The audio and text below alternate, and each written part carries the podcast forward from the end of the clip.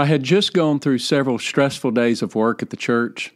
The day before, I helped counsel someone through a crisis in his life.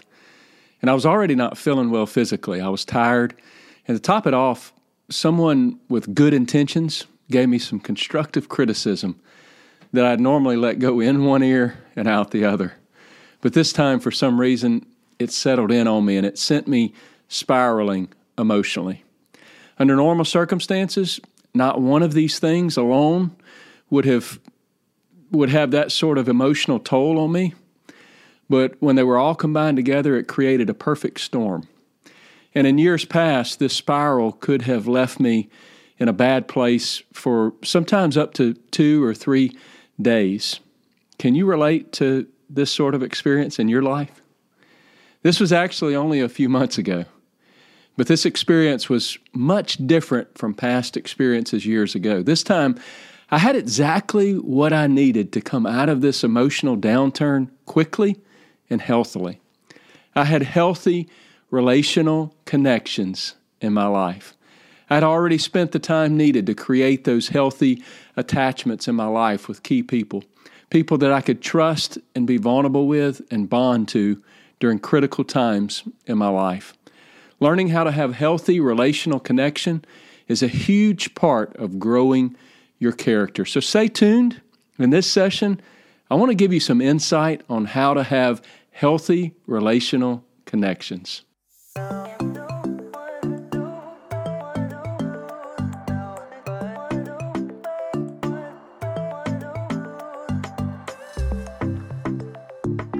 Hey there, I'm Ryan Franklin, and I would love for you to join me every week as we explore leadership topics that'll help you get the clarity needed to move your organization forward. Just hit the subscribe button and the bell to get notified as soon as I post a new session. And before we get started, I do want to mention that I have a great new product called the Christian Leader Blueprint. It's a solid model for leadership development.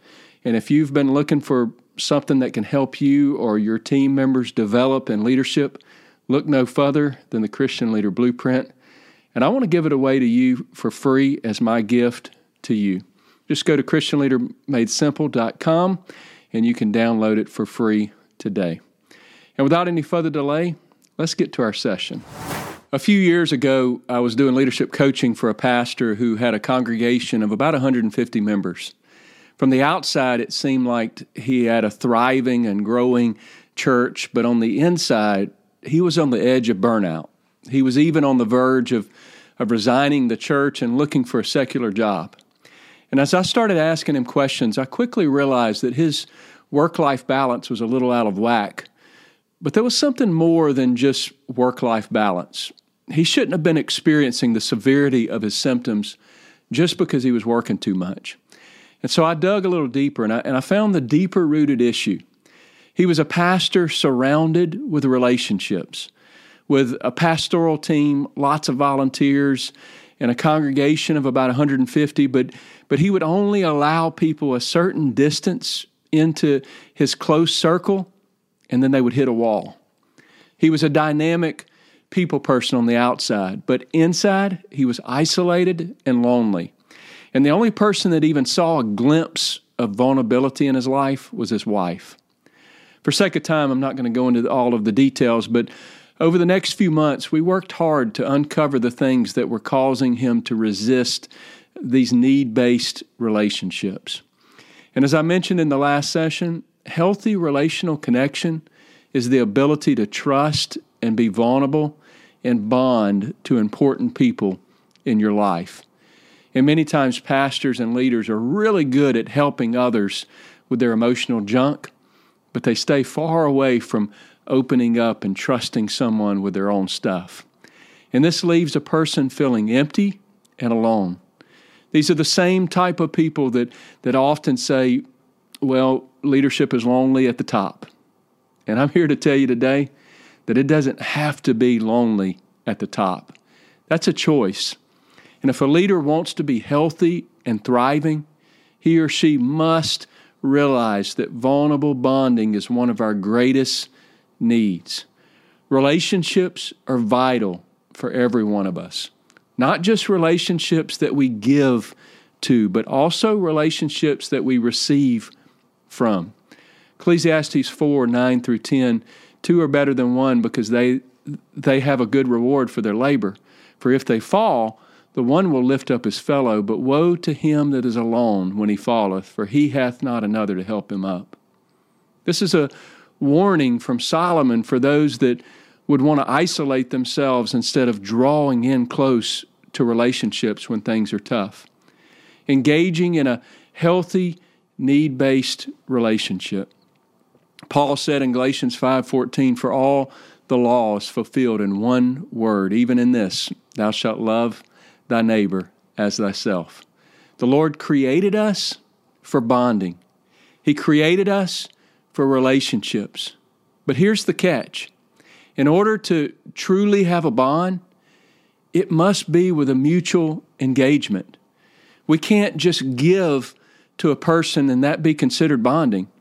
We have to receive as well. We have to be aware of what we're experiencing and needing, and then ask for the needs that we have as well. So, how do I know if I'm struggling in this part of my character? How do I know if I, if I need more healthy relational connection in my life? Scripture says, For where your treasure is, there will your heart be also. And so I ask you, where is your heart? What do you give your greatest energy and resources to? If it's something other than relationships, that's where your heart is. That's the thing or the things that you're probably replacing those key relationships with. Sometimes it's work, sometimes it's money, sometimes it's much worse. God designed us with two natural voids within us. One is a void that can only be filled by the Spirit of God, and the other is a void that can only be filled by healthy human relationships. So if you're experiencing this void in your life, I encourage you to try two steps. Number one, find a step, find at least two safe people in your life that you think would love you unconditionally, without judgment, no matter what you told them, someone other than your spouse. And I say two, if possible, because two spreads the load a little bit. No one person, including your spouse, should feel all of should feel the weight of all of your emotional needs.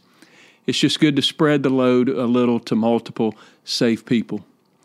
Second thing, take a risk and be transparent and vulnerable with these people. Talk about some of the tough emotional things within you that, that may be challenging to you at this, at this time in your life.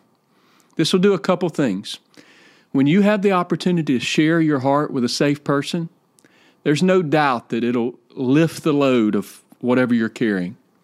And it's going to give those individuals the opportunity to feel a closeness to you that truly draws them in and bonds you to them in a way that's needed for that healthy relational connection. And it's amazing how hardened people have the ability to melt in the presence of empathy from another person. And it works both ways. When you allow somebody to empathize with you, you get healing, and guess what? They get healing. Your hurt and loneliness is impacted, and their hurt and loneliness is impacted. Vulnerability opens the heart and allows love to be exchanged. And, and when you admit that you have needs and, and you ask for those needs, something happens that can literally transform your life. It can literally break the chains that have held you back from experiencing that healthy attachment. And if you're struggling to bring people in close, I encourage you, ask the Lord to begin to change you in this relational area of your life.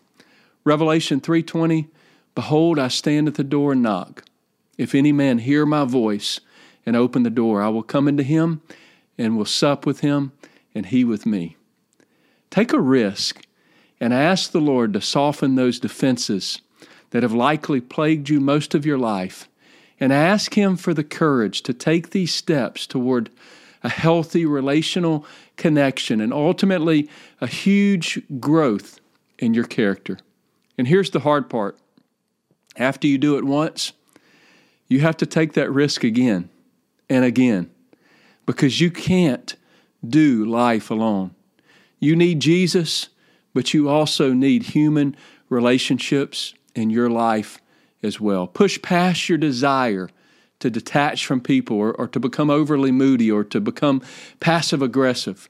Move past whatever you're using to push people away and engage with healthy relational connections in your life. You're going to see your character grow like never before.